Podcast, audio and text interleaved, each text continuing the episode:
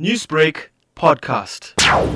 I will be taking the vaccine. Wasn't too keen at first, but after seeing my parents and how sick they got, I figured, I mean, if everybody's getting it and so far people that have got it, their symptoms and side effects aren't as bad. So I guess I'll be taking it and hope for the best. I will be taking the vaccine. The evidence is out there that it has been working because there's like stories going around, especially in our communities and stuff, of older folk who have taken the vaccine and not too long after that did end up contracting COVID, but their symptoms were minimal at best. So, yeah, the evidence is out there that it's working, which is why I shall be taking it.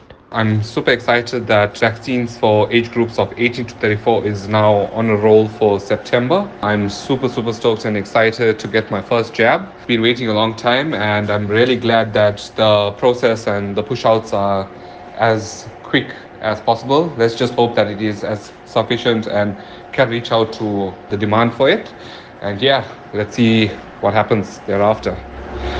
I strongly advise anyone to take vaccine that's coming around for the youth. The reason being is because we have a bit of a leeway, a better leeway to go about to find jobs and to attend some gatherings such as indoor soccer and you know small gatherings if we need to without being exposed as much as we would be without this vaccine.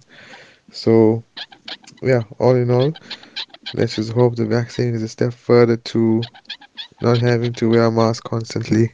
I'm actually quite relieved that people between the ages of 18 and 35 will be able to get vaccinated soon.